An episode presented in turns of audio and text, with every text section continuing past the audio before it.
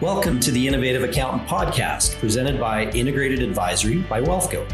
Join today's host and CPA, Tim Coakwell, for thought provoking ideas, information, and best practices from leading experts focused on supporting the accounting profession and the integrated advisory community. We have a wonderful guest with us today, so let's get started. Welcome back to the Innovative Accountant Podcast. I'm Tim Coakwell, your host, and we have a special edition for you today. We're going to be sp- speaking about family office models, high net worth, ultra high net worth, everybody in the professional space seems to be trying to deal with less clients and bigger clients. And so we're going to talk a little bit about how that's evolved in Canada today. Uh, we're going to be talking about family office models. We're going to be talking about peer support opportunities, intergenerational wealth transfer. And we've got a very special guest with us today, Allison Maher, joining us from Calgary, Alberta. Welcome to the show, Allison. Thanks, Tim. Nice to see you.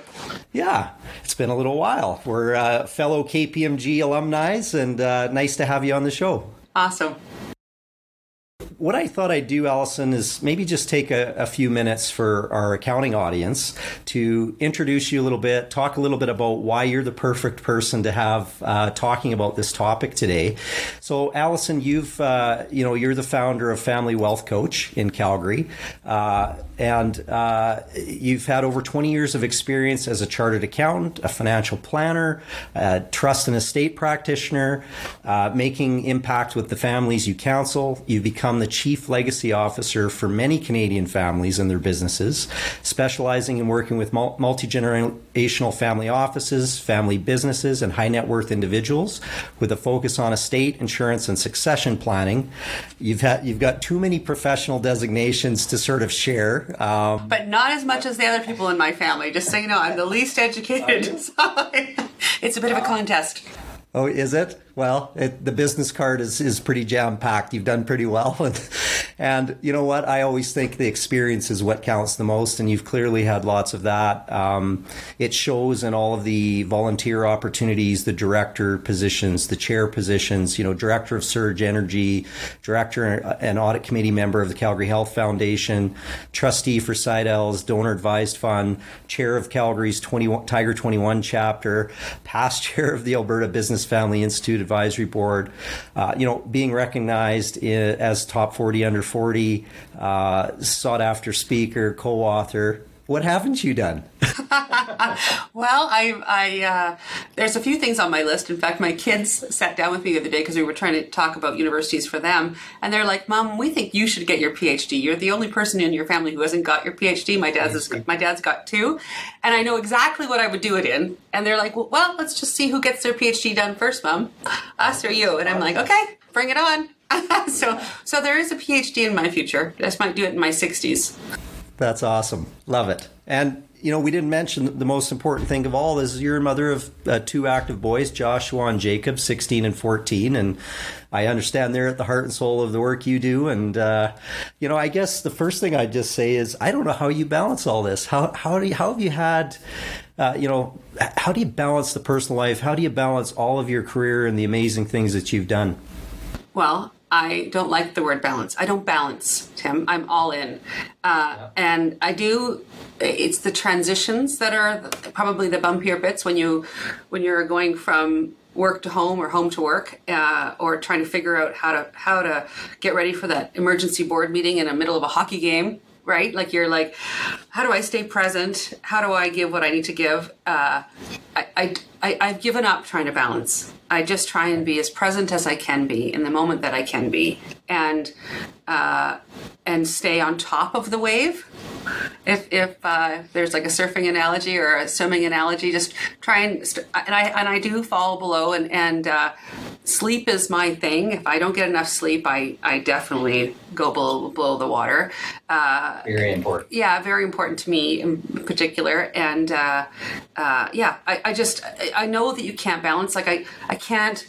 I, I struggle to deal with sometimes you know kids in the middle of the day if there's an emergency because I'm in a board meeting and I remember sitting in a in a in a board meeting one day and my phone rang like three times in succession and you know like and I and I just like finally I looked down it was the kids school and my son had fallen in school and I just like I just got up I said I have to go and I left, and everybody understood. Uh, but you know, it's one of those things. It's it's not not easy to do, and you're always trying to figure out how to be present. And then there's little distractors that come, and I'm totally imperfect, Tim. It's it's an imperfect process. Embrace your imperfection, and and do all you can do. I love that. I think. Uh I love the all in comment. I think that that uh, shows up in everything that you've done and the success you've had. So congratulations on that. Obviously, your family's had a lot of success and you're, you're building kids in the same direction. How do you coach them on balance and, or all in and creating that drive, but still, you know, having the right priorities? How, how do you help them do that? Well, we have a lot of conversations about what they're passionate about. Like, um, my son, I didn't want my son to play hockey because I'm not really, you know, I, have broken my nose three times. Uh, and I thought I would like to keep his nose intact. Yeah. Um, and you know he and, and we did soccer and we were trying to do soccer and I thought you know that has all the attributes and as a mom you know that's I was like great soccer let's do soccer and he just decided one day he came home I'm going to learn to skate mom I want to I want to do hockey and I was like really? It's cold in there you know? And uh, you know i was trying to not discourage him but i was you know think look how great the soccer pitch looks right? And and uh, look at the indoor uh, thing. And and he just um, he said no mom i want to play hockey. And and and he just went for it. He he did three skating sessions himself like like to get his skating back to back when he was like seven or eight. He just was like, I'm going to do it. And I figured out how to do it, mom. And you know what? It, has been wonderful to watch him. And, and, he's not as strong a skater as everyone else because he did start later. So he's a goalie. And uh, he's really played to that. He's great. He's, it's interesting because he wasn't a great skater, but he's playing to his strengths of hand eye coordination. And it's beautiful to watch him. And it's totally his thing.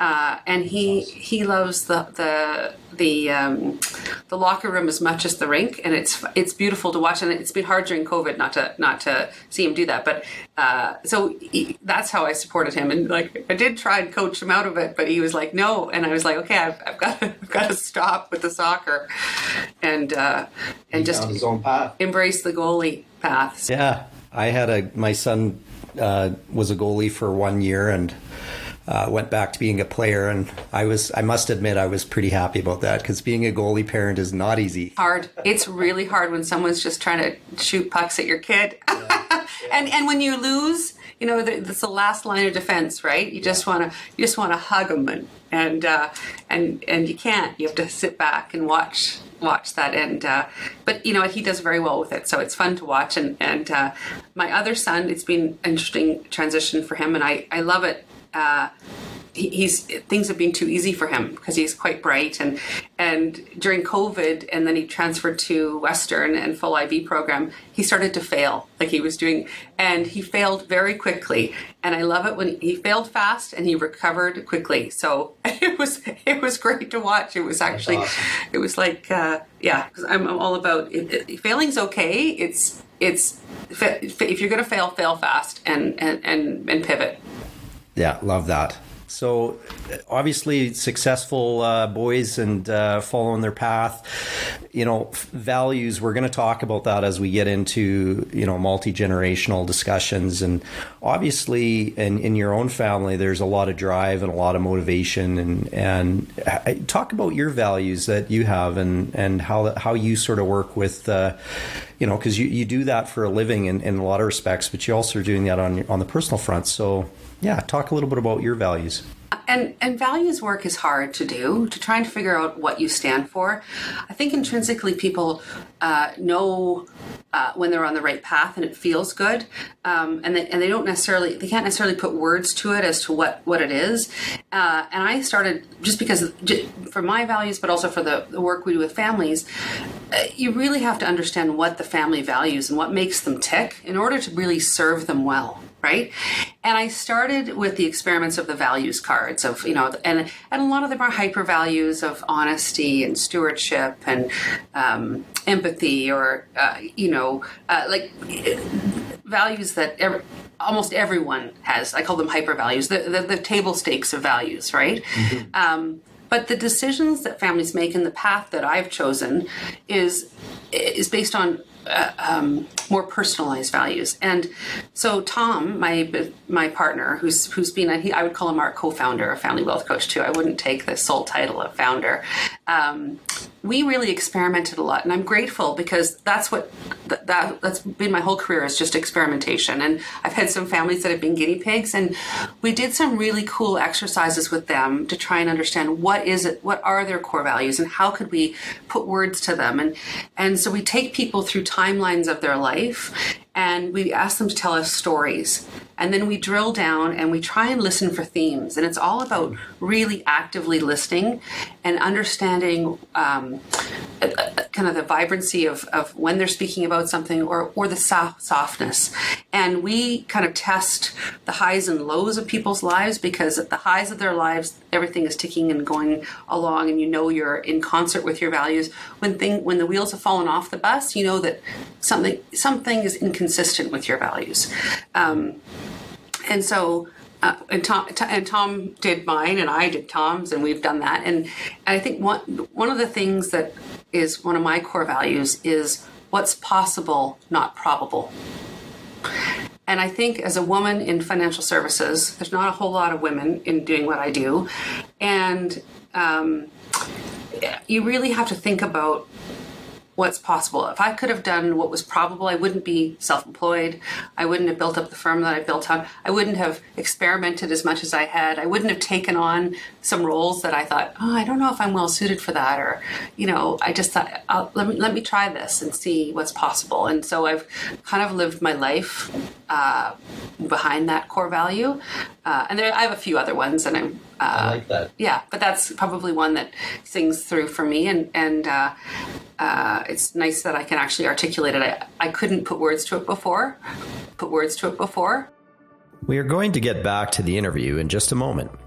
If you are listening to this episode of the podcast and wondering what you can do today to transform your CPA practice, I have a free resource I want to share with you. It's called the Integrated Advisory Video Series. This eight part video series shares our learnings over the past 20 years of how successful accounting firms are increasing revenue by offering a more holistic service offering to their clients. You will walk away with a firm understanding of the immediate changes that are happening in the accounting industry and the impact that they will have on your firm in the future. How successful independent accounting firms are broadening their service offerings and offering a better client experience without increasing their billable hours. And how you can become your client's most valued advisor by being at the core of their wealth management team.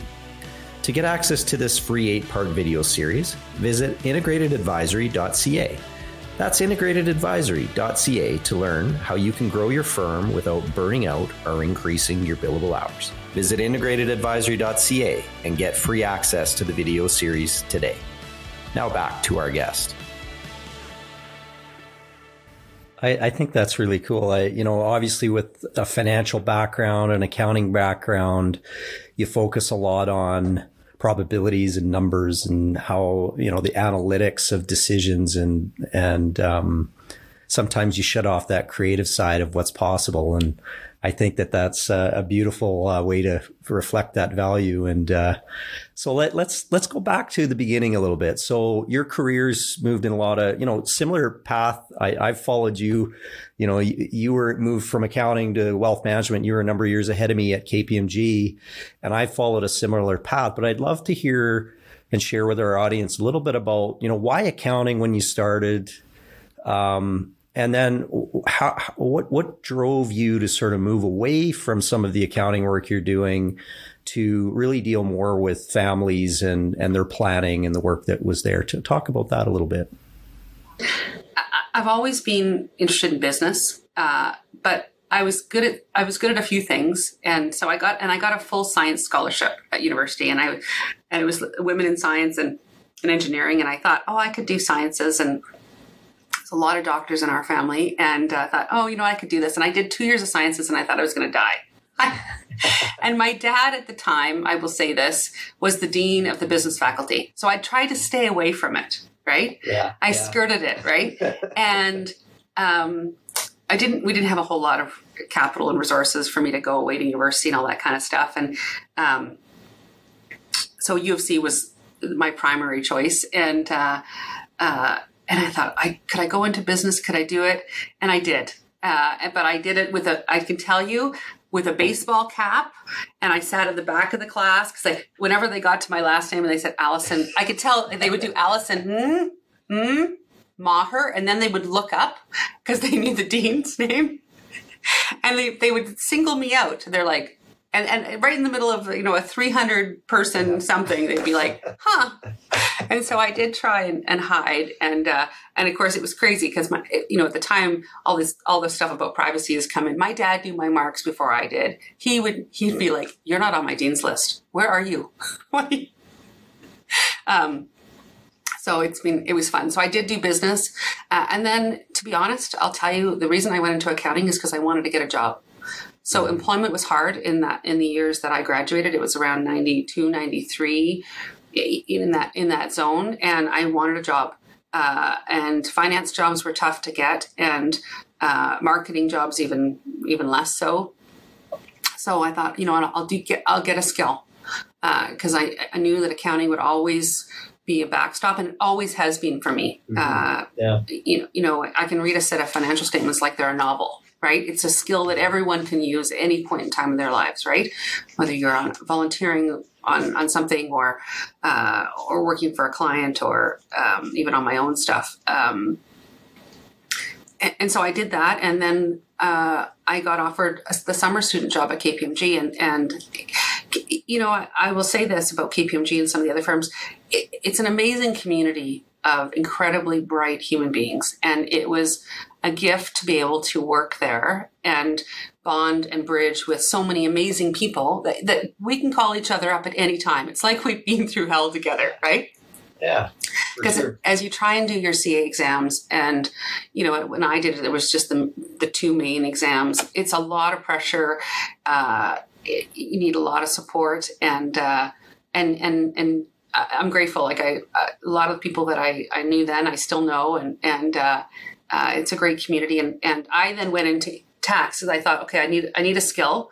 I want to continue to to have a skill. I wanted to try and sharpen my own pencil, uh, and I didn't love audit. I can tell you that. Like I I can I can I can remember doing an audit of a hotel, and I remember just thinking, this is just a grind. Like, a, there's no value I'm providing. This is just, and this is the time when you actually audited. Like, you, it, there was no system stuff. There was no data dumps. They, and, you know, you were lucky to get a printer, right? Yeah. And we were working in a hotel room. Like, you had five students working in a little hotel room with very little desks and awful chairs and um, you know they didn't want us you know, nobody welcomes the auditor right it's no. kind of like stick them over there right yeah. so you don't really feel wanted and you don't really feel like you're adding a lot of value and i remember just crying as i went home one night uh, along glenmore trail thinking what am i doing with my career and i i went back the next day and i talked to my senior in the job and he was just like this will pass you just have to go go through this. And he was a couple years ahead of me, and you know what? I'm I'm really grateful uh, for that experience, and uh, and, and, and and you get through it. Uh, I'm I am chair of an audit committee now, actually, and I'm on a few audit committees. So I I appreciate the learnings that went on in those years, uh, and the building. It's a, it was building blocks to something greater. Yeah, for sure. It's uh, my experience was not a lot different than your own. I summer student KPMG moved into tax as quickly quickly as humanly possible, and uh, you know, and I, I, think in some of those large firms, right, like you're dealing with large corporate clients, the, the audit experience and in working with uh, you know mid-sized firms and smaller accounting firms, I think is a lot different. You know, they're they're actually dealing more one-on-one with the client, and I know for me that's what sort of drove me to tax and then ultimately into the wealth space. So talk about that. I'm I'm assuming your draw was to deal more with people. It was for sure. Instead of doing large transaction work and audit work, uh, it, it, was for sure to deal more with people. And KPMG was experimenting with a wealth group at the time and trying to figure out what they could offer. And and and then they actually walked away from it. Uh, so I was still kind of just doing primarily tax stuff. Uh, but I really was interested. I did my financial planning designation, my securities courses at KPMG after I did my in depth, and and then I wanted. I, I wanted to do something different. So I went and worked for one high net worth individual who was kind of buying and selling a lot of stuff. He bought a hockey team, and I helped build an arena, and I did all kinds of interesting stuff. But he was, Cool.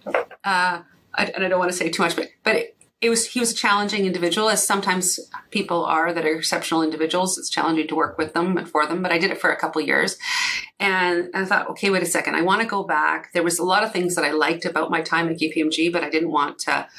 And I didn't want to be, be beholden to one family. I still don't want to be beholden to one family because I like to speak my mind and I like to be able to to um, have the power to, to leave or and and and and do my own thing. Um, and at the time, Great West Life was hiring, uh, and London Life is now it's all all Canada Life now. But they were hiring and they were they were creating this elite group of advisors, kind of half lawyers, half accountants, all that had a tax special specialty uh, to provide. Uh, value to all the other financial advisors in Alberta and BC and Saskatchewan at the time, um, when when these financial advisors were in over their head and couldn't understand the technical or the complexity of family trusts right. or share structures or understand the capital gains tax issues. And so these advisors were really good with people and really understood insurance products, but they couldn't overlay that into a planning or even speak to the client's advisors in a language that could be understood. And so they they created this kind of elite group and and in fact we all just got together uh, about two weeks ago in Montreal. And I've left that group like 20 years ago. and we're all still uh, really good friends still. Um, and it was an amazing, amazing experience. I, I learned a lot. What I learned there was how financial advisors really interact with their clients, how they serve them, different ways of selling, um, uh, how to work with uh, in a very collaborative way all the advisors on, on the, uh, around the table, whether it's tax, lawyers, accountants, investment advisors. And so you had to become very collaborative because I was invited into those situations. Those were not my clients. I had to earn my keep, right? I had to show value and and have an impact. Uh, so it was a really good training grounds, and I did that for ten years. Uh, and eventually, I thought, wait a second, I can, I can, I can do this on my own, right? Yeah, so let's let's talk about that. So was that the start then of Family Wealth Coach? That was the beginning of Family Wealth Coach. I'd been offered a few jobs along the way, and I thought I, I still I, I think I want to try this. And I always thought I can always get a job because when you have a CPA or a CA and you have in-depth tax course, you have you know you can always get a job, right? Mm-hmm. And that's very empowering to try and experiment right? You can you can always fall back on that but it, it allowed me to kind of propel myself into self-employment and start the firm. And, and tom sorgi who's an amazing business partner said hey i want to do it with you. And i said oh okay. Uh, let's and we worked together for a long time before that on on joint cases and things like that I said, I, I, think that could work.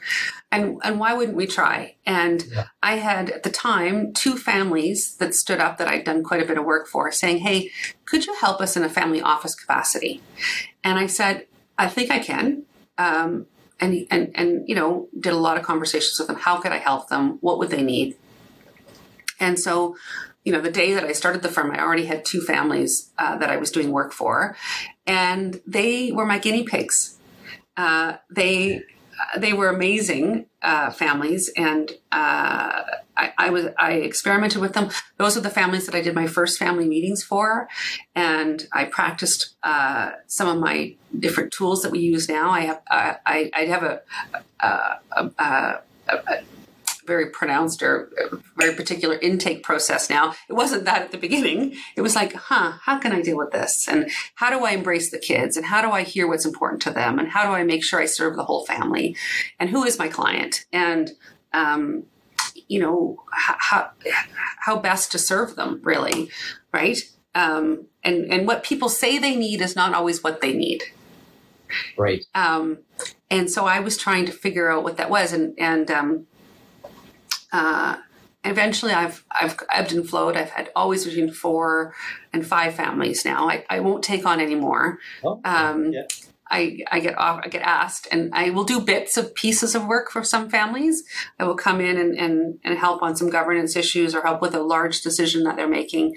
But uh, but I can't. I don't have a lot of capacity. As as you know, Tim, it's a high touch area, mm-hmm. uh, family office work, and it's um, it's twenty four seven Mm-hmm. Uh, it's you know families are continuously, and especially when you're dealing with dynamic families, uh, multi generational. There's always stuff going on. There's always decisions to be made. Um, they're vibrantly living their lives, and and we, as in the family office world, you, you need to serve them and help help the resources fuel their lives, right? And so they're we're supporting them to live their best lives. And, and how do you do that? Uh, can be everything to reviewing some tax returns to make sure they reflect, uh, you know, things like that. I mean, that's just something I've got on my desk right now. Uh, it can be setting up trusts uh, to to uh, for some of these uh, investments that they think are really going to fly. It it can be managing. Um, estate issues. It can be managing dementia issues because uh, I've got a few clients with uh, dementia issues, and the kids are struggling with how do we how do we take over some of these decisions from mom or dad, mm-hmm.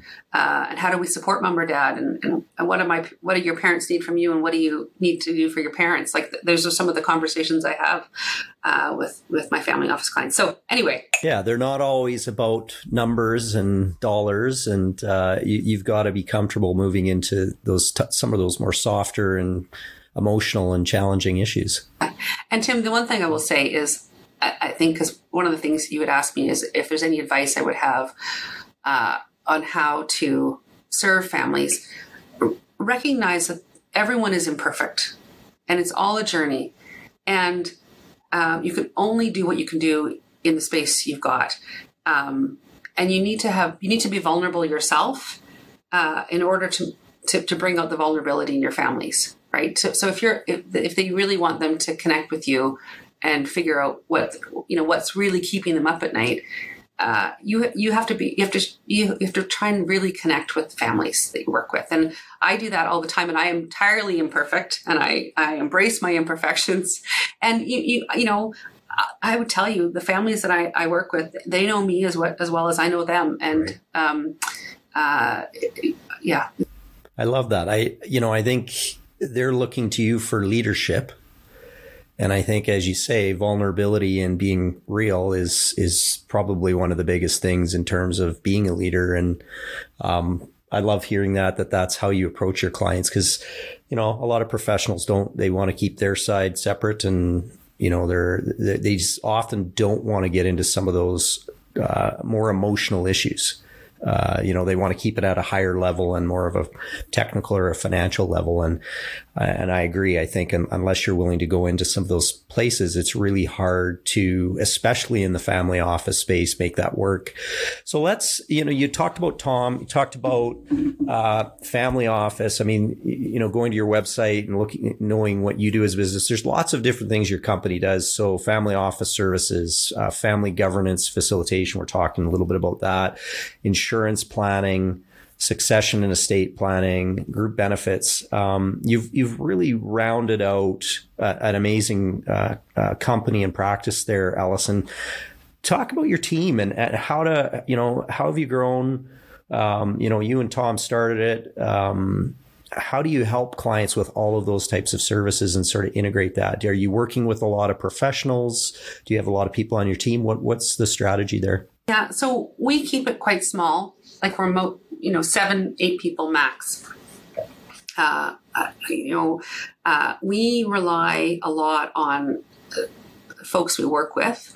So there's a few lawyers that I do quite a bit of work with, and you know, they help me draft shareholders agreements, they help me draft, draft trusts, wills, um, personal directives, powers of attorney. Um, you know, there's a handful of lawyers, and I work a lot with accounting firms. So we don't do any accounting work. Um, I've got I do a ton of work with PwC, KPMG, uh, MNP, like I, you know, and they've got lots of depth. So you know, there's this this November thing about uh, capital gains exemptions coming up, and uh, you know they're doing the valuation work. I'm just making sure that that the transactions are happening uh, and that clients are aware of that that rule change or uh, that before it gets closed up, and uh, so that people are taking advantage of things um, and coordinating the different pieces of it that need to be done. Um, and so, so yeah, so we have we have a very large virtual team, but we have a very small in-house team. Um, and we're blessed. I've got some great people that have been with us for for quite a while. And uh, what one lady, it took me ten years to hire her. I wooed her for ten years, and she finally has come over, and she's like, "I should have done this a long time ago." I'm like, "I know." so awesome. our staff are like family uh, too, and they. Um, not everybody does everything like Tom and I tend to wear a lot of hats, but our staff don't. So, uh, you know, we have one person that does a lot of underwriting for our life insurance stuff. Uh, we have another person that manages my peer to peer group, uh, another person that manages some of the family office stuff and, and some of the administrative stuff around that. So, um, you know, it, it, it depends. Uh, uh, depending on the work we're doing and all that kind of stuff, and and and the board work that I do is really just on me, right? It's you can't really delegate that. It's you're you're you've been invited to that chair uh, because because of what you bring to the table. So it's it's not something you can delegate down. So it's yeah. Right. yeah. So that you know, it, it's exciting to hear the growth seven to eight. I, I keeping it tight. I, I love that. Um, it, you know, failing forward, you talked about uh, practicing on your your beginning clients and learning yourself and sort of applying the skills you already had to develop a, a unique client experience. And then obviously, as you start to add team, process becomes really important. So let's talk about your unique process and, and how you've sort of been able to scale and, and deliver a consistent client experience with your team. You know, you, I, I noticed that you refer to it as the legacy wealth optimization system share a little bit of that with us and, and what you're doing there that's unique. Sure, Tim. And you know what? For that, I will also give a shout out to the Legacy Group in Boston. Um, Tom and I before we became like family wealth coach, we were a part of a study group, and we would go down. We'd actually meet in Chicago. It's out of Boston, but we'd meet in Chicago, and every every quarter we'd go down and we'd learn from some very progressive advisors down in the U.S. and we try and figure out what is it. How can we best serve? You know. Um, what tools could we use? How could we how could we frame different conversations? How could we listen better? Um, and how could we hone our skills as advisors uh, to to help people think longer term, to have more resilient estate plans. Like there was always a goal in mind. We just didn't know how to get there. Um, but we were curious, really curious. And um, this group, there was about 12 of us. And so it's the same, same group that wrote the book. So I won't say I, I, am a co-author. Uh, we all contributed to the book and, and the book helped us frame our thinking around things. And we created a bit of a, a strategic framework to help people think through issues. Uh, and we've used it over and over and over again. And then we've just perfected and honed the intake tools. So we have a lot of, um, I call it discovery tools. So uh, I have questionnaires if you're, depending on whether you're involved in a family business or whether it's about philanthropy or whether it's about uh, your legacy plan or your estate plan. Uh, we have different intake tools, and and everybody is different.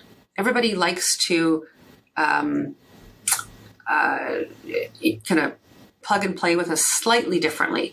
Um, and so we have to try and figure out because I'll, I'll, I'll say this, Tim. Not everybody knows what they want us to do for them.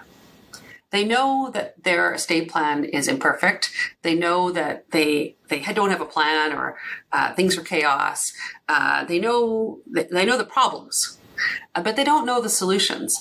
And so a lot of the work we do is trying to help people think through things or take some space in their very busy lives to shine a light on it and so that they can maybe find the solutions. So that's why we call ourselves coaches as opposed to advisors. So we're not there to tell you what the answer is. We have to help you kind of peel back the onion enough so you can find it and you can embrace it. And some of that is through um, like uh, the book, uh, The Future of You.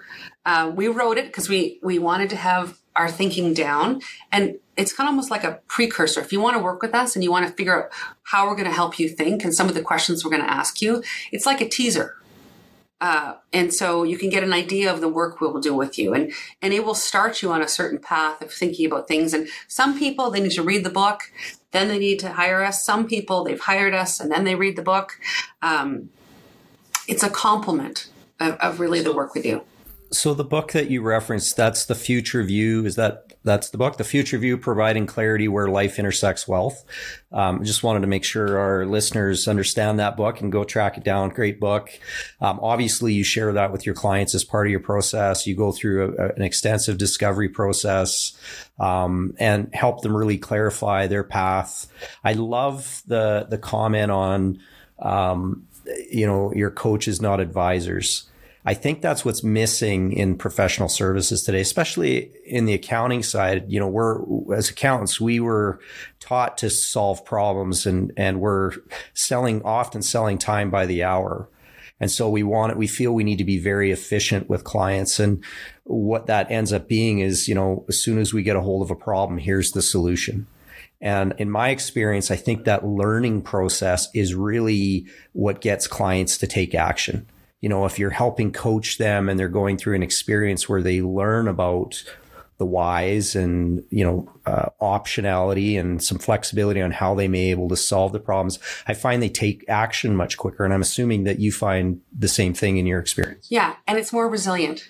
They'll stick right. with it tim and right. and i can hold them to it because i can remind them of that conversation and part of our intake process is we often do a family meeting right? And I just want to see the chemistry of people together. I want to see how much space the parents give the kids to speak or, uh, you know, or make decisions.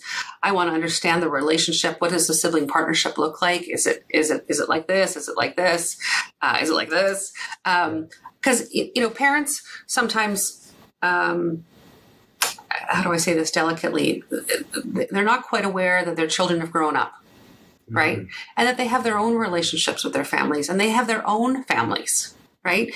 Um, and so part of it is part of our intake is to facilitate a family meeting. And we do some really cool exercises in that. We do some exploratory things, we do some teamwork things in it. And, and this is me, I'm an accountant, right? But I found that if you can't, like, how can I help a client decide what their estate plan should look like if I don't know who the cast of character is and how they behave together. Can they work together? Like, eh, you know, it's a silly thing, but I often ask families, I ask the mom and dad, so what decisions have your kids made together on their own without your input? Like, has there been anything when you when you think back of over the years, and these are kids that are like 50 years old, right? And what have they have they ever, you know, have you ever just said, you know, okay, you guys let us know what you decide, and you know, and and created a framework where you force them to work together. And they're like, hmm, no, maybe they chose a holiday. Or, hmm, well, we did make that one gift to the, you know, United Way one year and everybody was on side. I'm like, well, was that their decision or were they on side? Like, um, and and yet they want to create a trust where they all have to work together and they all have to be through three trustees or something, right? I'm like, you're creating this structural framework that's going to exist after you're gone, but you have nothing. Uh, it, there's been no practice field. There's been no uh, mentorship. There's been no um, uh, no experiments to see if this will work. So it's that's you know it's interesting to me.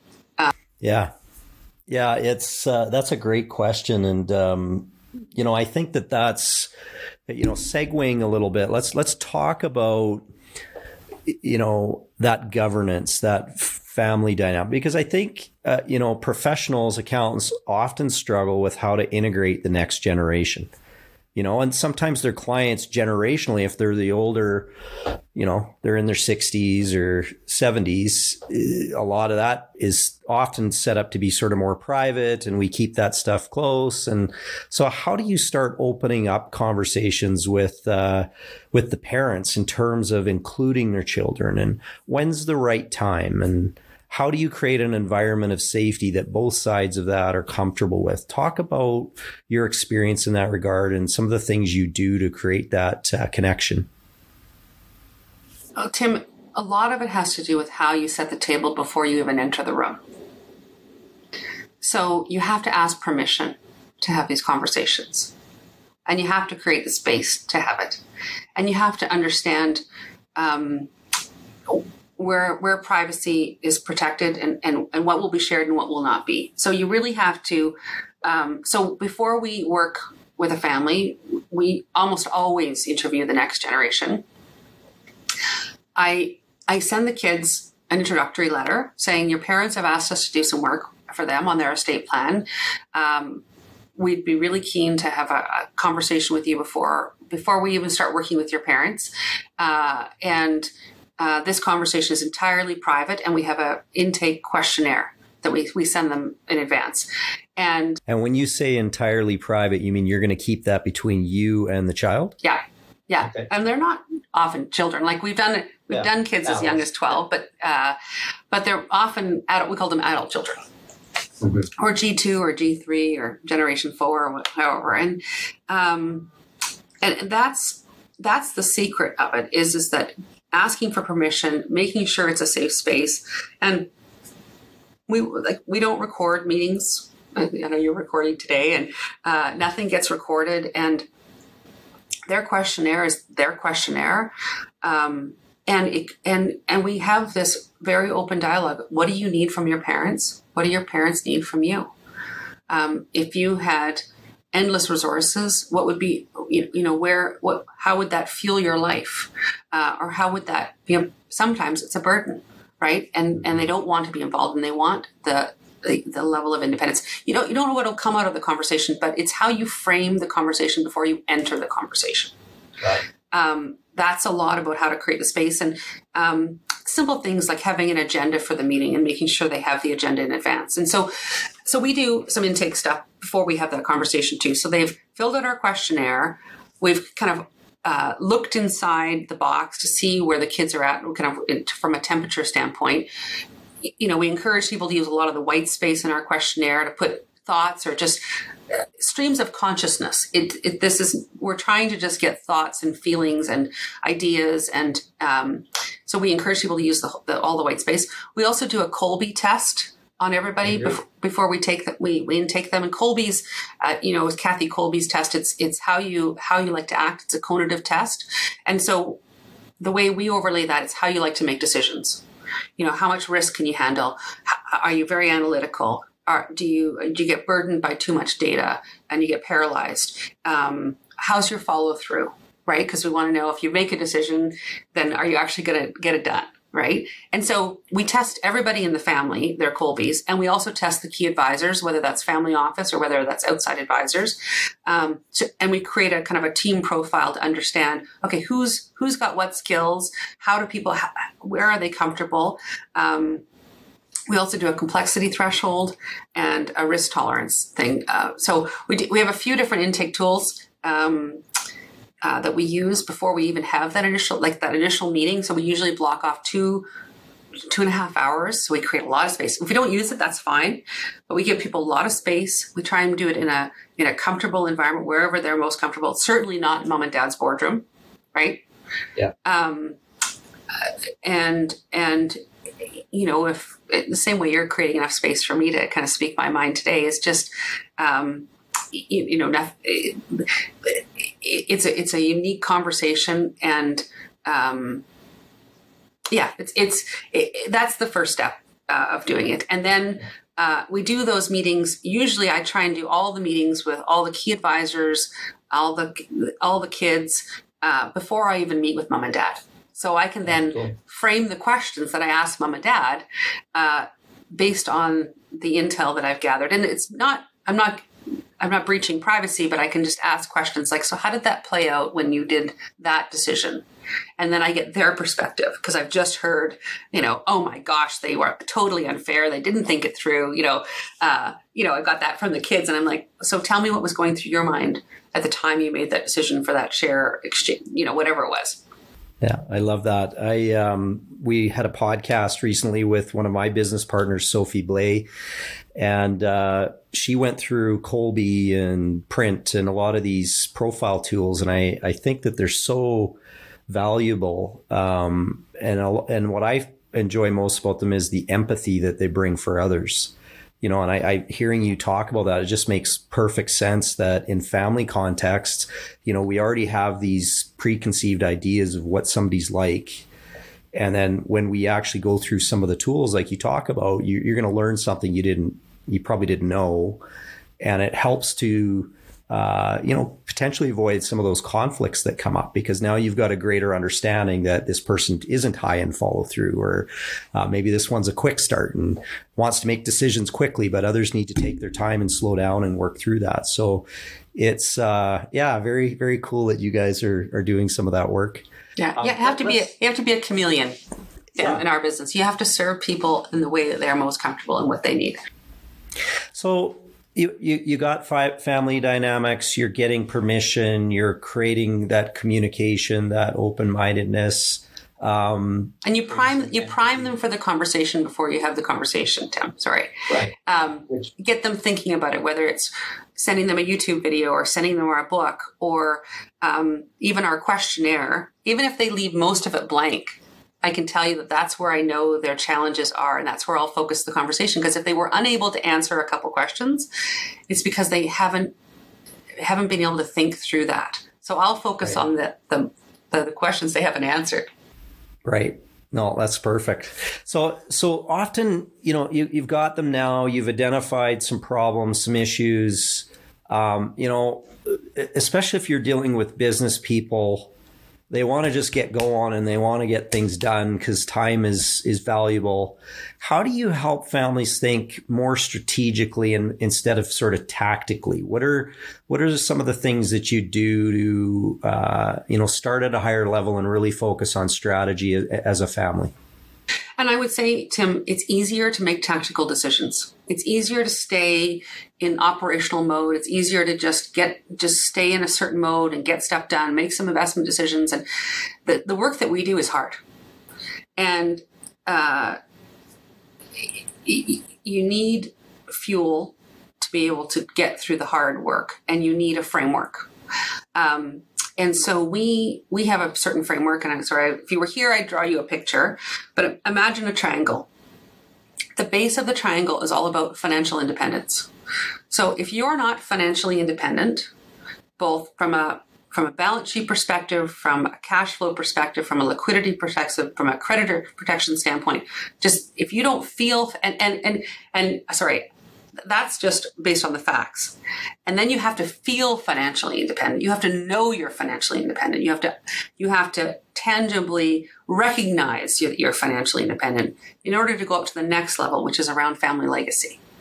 So a lot of people I think, well, my business isn't liquid. I'm not not even if it's worth a billion dollars, right? Uh, I can't think about transferring this business to my kids because you know I don't even have enough money to to live off of, right? Because mm-hmm. they're not cash flowing enough out of it, and so uh, you really have to have a conversation. And I really that's the first area we work with on families, especially the first generation, to try and understand what does financial independence mean to them? What do they need for financial independence? What would make them feel secure?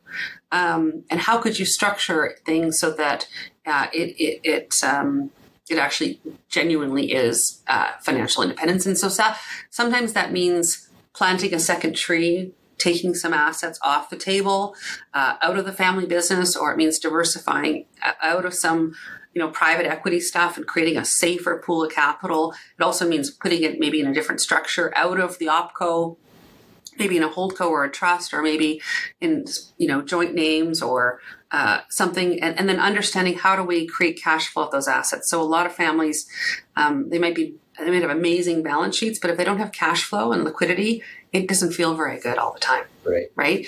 And so that once you are financially independent you're you're empowered to try and think it, it helps you it releases you to think bigger than yourself and so the next two layers of the triangle are family legacy and trying to define that and understand that. What is your dream for the next generation? And family uh, can mean um, key employees, can be people that have been part of your like employees for 25 years. That they could be part of your family. How you define family is is up to you. Every family defines it differently. It could be the nuclear family. It could be extended family. Uh, so we have a lot of conversations around family legacy. What does that mean? How could it play out? You know, what are you doing now? Um, and and the last tip of the triangle is we call social capital. And social capital, by default, it's taxes. So how much are we funding our, our governments for? And we're we're Canadians. A lot of families say, you know what, I'm, I'm happy to pay my my pound. I've I use the healthcare system. I, I use the road system. I, am a proud Canadian and, and I believe in the values of, of Canada.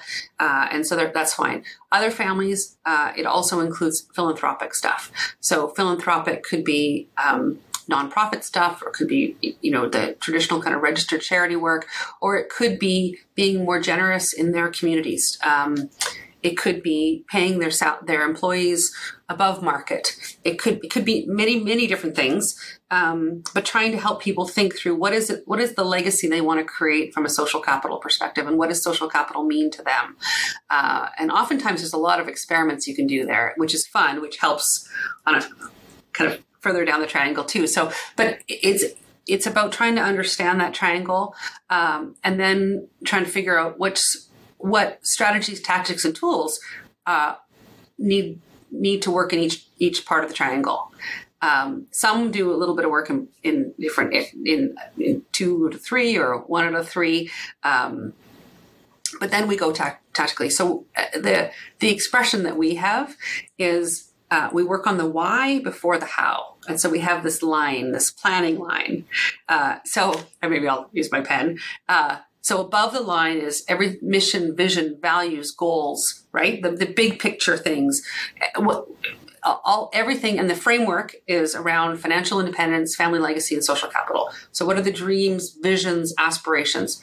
Only once we're clear on on those on that picture, the why we call it, do you go below the planning horizon? You talk about strategies, tactics, tools, how, who's going to get it done, what does the team look like, um, you know, and, and we start to create accountability on that side.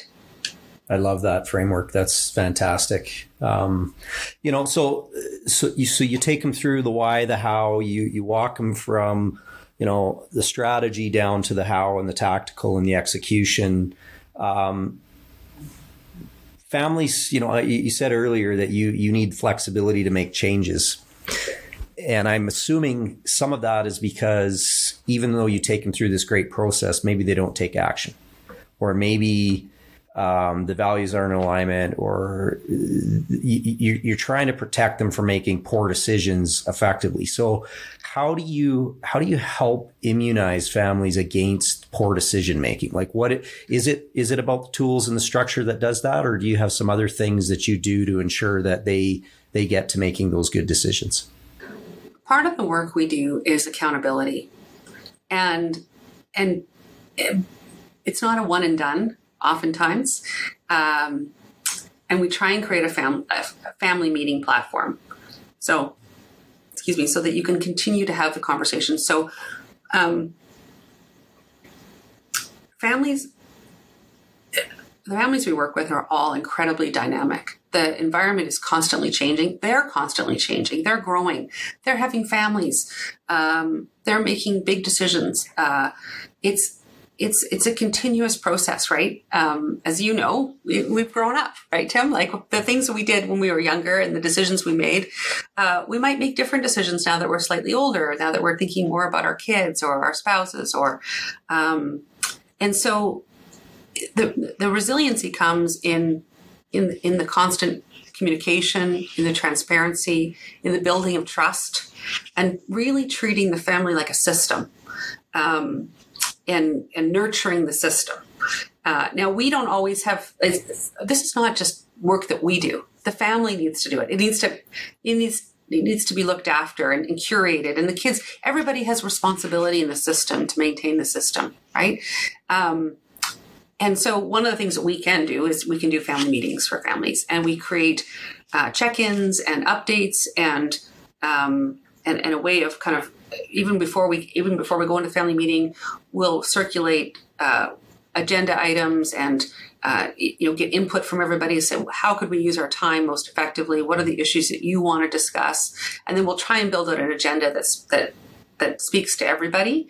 Um, and and even if it's just once a year, uh, even if it's just once a year, we get together and we talk about the strategic issues and we bring a framework to the conversation, uh, as opposed to families playing this game of telephone tag where one sibling talks to one sibling and gets a little bit of information, and somebody gets a little bit of information from dad, and then mom goes off and speaks to only this cousin, and and you know nobody gets the same information at the same time, and nobody can ask the clarifying questions, and so you create a, a framework to do it, uh, and I think that builds resiliency uh, because you're and you're constantly you're constantly making changes, and and and you know what. Um, you're giving your kids the space to grow up too because uh, as as my son reminded me, you know, he's getting more independent. He needs to make more decisions. He's progressing in his decision making.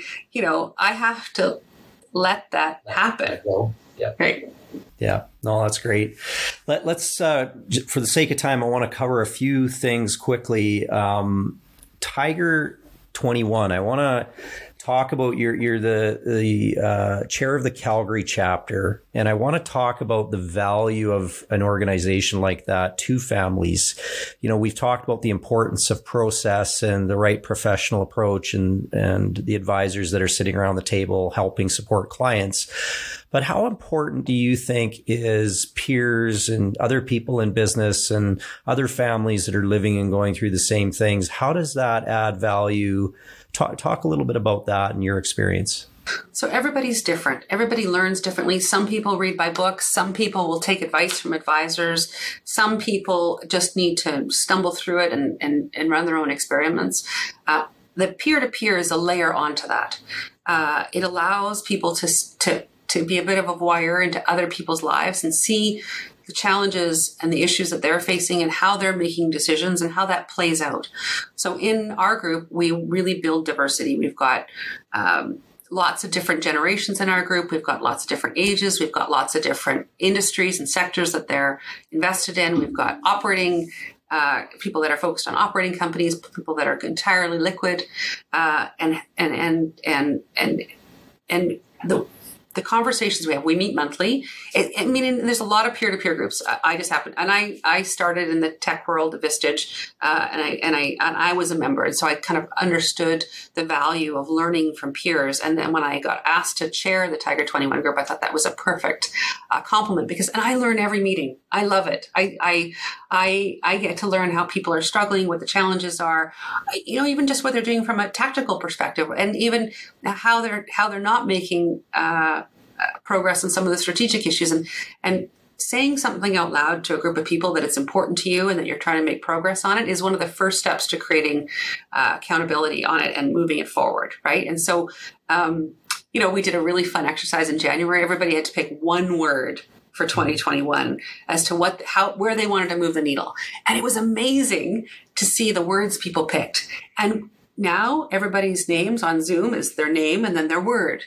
And uh, it's been so much fun, and even throughout the whole year, we've we've asked, uh, you know, how are you doing on that word grow? How are you doing on that word um, simplify? How are you doing on that word drive? Uh, and so my word was begin because uh, I turned fifty this year. I want to begin, and I I wanted to to try a few different things and, and in my life and and so the group challenged me in terms of are you are you beginning or are you stuck in your old ways right are you trying you know it, has been great and so uh, we do all kinds of really cool things. We're going to the Perimeter Institute in Waterloo next month to learn about innovation in quantum physics. Uh, like okay. totally, to- totally crazy. Uh, and uh, you know, but we want to see how the world is changing. We want to we want to understand uh, how Canada is in terms of innovation, and we want to. And I want to fuel a conversation for the whole day about innovation and uh, it'll be a it'll be a really cool day. And then uh, you know each month we have a different theme. Last month the theme was growth and growth mindset, and um, how do you propel yourself in a pandemic into from a fixed mindset to a growth mindset you know? And and people were honest like you know i'm struggling with this. And it's great uh, to, to see to see that vulnerability and uh, uh, i really enjoy the group. Yeah that's awesome. Great value. Um, yeah, just uh, let's let's switch gears here a little bit, and you know, all of that sounds absolutely amazing and exactly what really all families are looking for. And I think the challenge of it is, is, you know, there's lots of experience, there's lots of advisors, and ultimately there can be lots of cost. you know, to try and deliver a, an experience like that. Um, you know, I'm I'm passionate about trying to look at ways in which we can create more of a family office model for the masses. But there are a lot of challenges with that, and I just want to so talk, talking about the types of families, like as you define family office and the models that there today, who does that really fit with? Like, what what kind of wealth, what kind of complexity is that even the measurement? Um, how how does that space look like in Canada today, from your perspective? Well, I think there's a quote: "If you've seen one family office, you've seen one family office." Right? Um, and a lot of people start building family offices out once they've had a bit of a liquidity event. They realize, wait a second, or they want to create um, some space from an operating company where they've always just done everything to serve the family in the operating company. And the CFO of the operating company is just a little, little annoyed, like, can you get out of my office and that personal stuff? You know, and and um, as you see people starting to take money off the table, they create holding companies, they create they create structures, or they have investments, right? And so sometimes it's it's you know they build out family offices just from a structural standpoint to manage certain pieces of it. Um, I would say that the family offices that uh, that, that, really serve the families uh, are the best ones that are really family focused, right? Not just a support to the to the patriarch uh, or someone that's just providing some services, just just just investment services. Um, that's a function. That's not serving the family right? right? If you're serving the family, you're taking a very holistic view of things and you're trying to figure out what services the family office should offer. Some of those could be offered in house and some of them are going to be outsourced. And it's about working collaboratively together to serve the family. And you can't have so he, here's the thing that I would say you can't always have A players in your own back pocket, right? You might be able to hire like I know like some ex partners from some of the firms get hired solely to work for one family, and they're definitely A players. Now they're in retirement mode and and uh, uh, you know very competent human beings. Uh, uh, but at the, at the end of the day, they can't always keep abreast of all the changes and be at the you know the sharpest tack and so if you want to deal you want to, you want the brightest and best minds on a tax transaction or something like that you're going to have to use a law firm and you're going to have to you're use follow the talent. You're going to follow the talent, and you can't hire that talent. And you don't want to hire that talent. You don't want you don't want to be in charge. Being you don't want that person in your backyard all the time, right? Because you're not going to be able to nurture them. You're not like just the same way you and I uh, grew up in that environment at KPMG. It's a different environment. It's a growth environment. It's a learning environment. You're like-minded people. You want to be with a bunch of tax people, right? You can't in a family office create that environment, and you don't want your people to to not not be in that environment if you're going to deal, deal with it from a tax perspective. And on the investment stuff, it's become a huge technology thing, right? You need a lot of technology to understand a lot of the funds and, and be able to evaluate them. You can't. A lot of family offices can't build that out in an economical way even to evaluate their returns and their risk and and um, and access some of the more international funds, you can't have that in house anymore. You have to use a strategic uh, advisor like a Fiera or a Cidel or you know there's there's a lot of great firms out there um, uh, and so uh, you just got to figure out how to work collaboratively uh, and it's all about collaboration and, and it wasn't we weren't when we grew up at KPMG, it wasn't like that. You, you tried to do everything at KPMG, right? And so it's a skill that I say I have had to learn how to how to create that, how to best serve the family. And I would say the FEA, the Family Enterprise Advisor designation, is a great one if you're looking to try and understand how to work more collaboratively and and uh, gain some skills on that. It's a it's a great program uh, for advisors to serve families.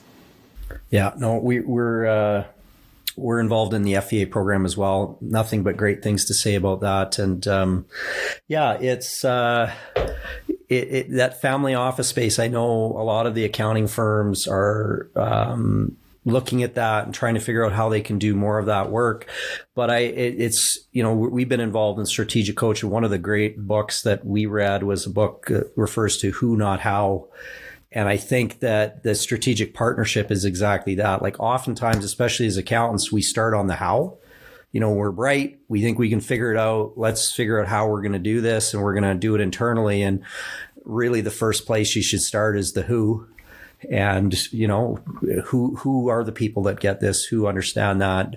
And then you've got a decision to make of do you integrate them into your organization or do you just create some form of a strategic relationship? So uh, totally uh, in agreement with your comments there on how important it is to find the talent and and collaborate. Um, that's really the only way that you can sort of deliver that. So let's uh, in, in wrapping up here it, i always ask my guests what books they're reading um, that was another thing in strategic coach I loved is sitting around in a room with uh, you know 50 entrepreneurs and finding what they're reading. What what are some of the books that you're uh, interested in today? Well, I brought a few books here, Tim, but let me just tell you one thing. I want to give a shout out to a blog that I read religiously. So if you've only got a few minutes, I love James Clear's blog. So James Clear is the guy who wrote the Atomic Habits. Um, he's got this unbelievable blog. It's like three ideas, two quotes, and one question for the week. And if you only have five minutes, read read his blog, and it always propels you in different lines of thinking and and, and expands your mind. So that's my one plug for that. The, the one plug that has literally changed uh, my career and how I help people make decisions and also understand my own decision making biases is uh, Daniel Kahneman's book. And everybody knows this book, I think. Uh, mine is dog eared and written in and marked up. And, and honestly, I have to reread it every year because there's just so much in it. Um, and you know, the, your experiences grow and, and, you, and you can appreciate different, different biases at different points in time. So I love this book, and, and he's got there's a lot of podcasts and things around his book, Thinking Fast. And yeah, so thinking fast and slow, that's great. We've got a, our our audio program and our videos. So for those, oh, I'm sorry. No, no, all good. Those listening to the podcast, thinking fast and slow, and then the other two that I will show you. Um, one is called Nudge, uh, by Richard Thaler and Cass Sunstein. Uh, it's how to nudge people to make better decisions. Cool. And how to create that, a framework. That seems to be a common word these days. It's starting to become mainstream. Yeah. So it's the tagline is improving decisions about health, wealth, and happiness. And yeah. it's just interesting to think about your role and how you can nudge people, right? Cool. Um, and even how you ask a question will denote how they might respond. So you have that power as an advisor. Uh, and the last one that I always I always give away is called uh, "Try Again, Fail Again, Fail Better." And uh, it's just got some amazing inspiring quotes about failure. And i mean i think my life is just about experimenting. And i've failed i can tell you. I've had lots of failure. But you learn. Yeah the, the most successful people i think fail the most. So i agree with you entirely. That's great. Um, yeah other resources. So if people want to learn more about family offices or uh, you know governance um, intergenerational wealth uh, what what what would you point them to? Like, is there training programs or things that they should look at? Is there other resources? Yeah, well, uh, we have on our website a bookshelf uh, with different books that we give out to clients, and and so there's lots of depth there. Um, if you're if you're a reader, uh, and obviously all those books can be an audiobook too, so a lot of people take that in. Um, you know, as a as an accountant who's looking, if you're looking to broaden your skill sets uh, and and your experiences, I I loved my corporate directors course, my Institute of Corporate Directors course. It was all about systems and making decision as a group. And so, even if you think about the boardroom, you're taking disparate people with disparate skills and you're trying to make decisions that you are all on side with, right? It's the same in a family, right? And so, a lot of the skills that you learn in the corporate directors course, you can transpose into the into the family setting. I, I, I think the two are interchangeable. And then, obviously, the FEA. Um, designation and FEX uh, has lots of good resources too and courses and things you can sit in on nationally and then locally. Perfect. And and then if you know there's advisors or cl- or people clients that uh, want to get in touch with you or learn more about what your organization could do to help them, what's the best way to do that, Alice? You can reach out over LinkedIn, or you can reach out just directly through email or or um, uh, through our website. Okay, perfect. Thank you. Well, I, that's a wrap here today. I, I want to just uh, thank you personally for uh, an amazing conversation and, and your insights. Uh, you're one of the most influential, successful businesswomen in uh, in Calgary for sure, Alberta, and even in Canada. I'd say with what you've done, uh, always uh, learn something when I talk to you, even though we're in the same space. I I love I love your approach to uh, to what you're doing, and and I wish you all the best. And thank you so much again, Allison, for your time today. It's a pleasure to be with you, Tim. Take care. Thank you for listening to this episode of the Innovative Accountant Podcast. We hope that you enjoyed the show and maybe even learned something new. If you're interested in transforming your client experience to create sustainable firm growth, get in touch with us by visiting integratedadvisory.ca to set up your free call with one of our integrated advisory experts. Visit integratedadvisory.ca to schedule your free call today, and we will see you next time right here on the Innovative Accountant Podcast. Production of the podcast is by At Heart Branding Co. and can be found online at atheart.co. That's A T H E A R T dot C O.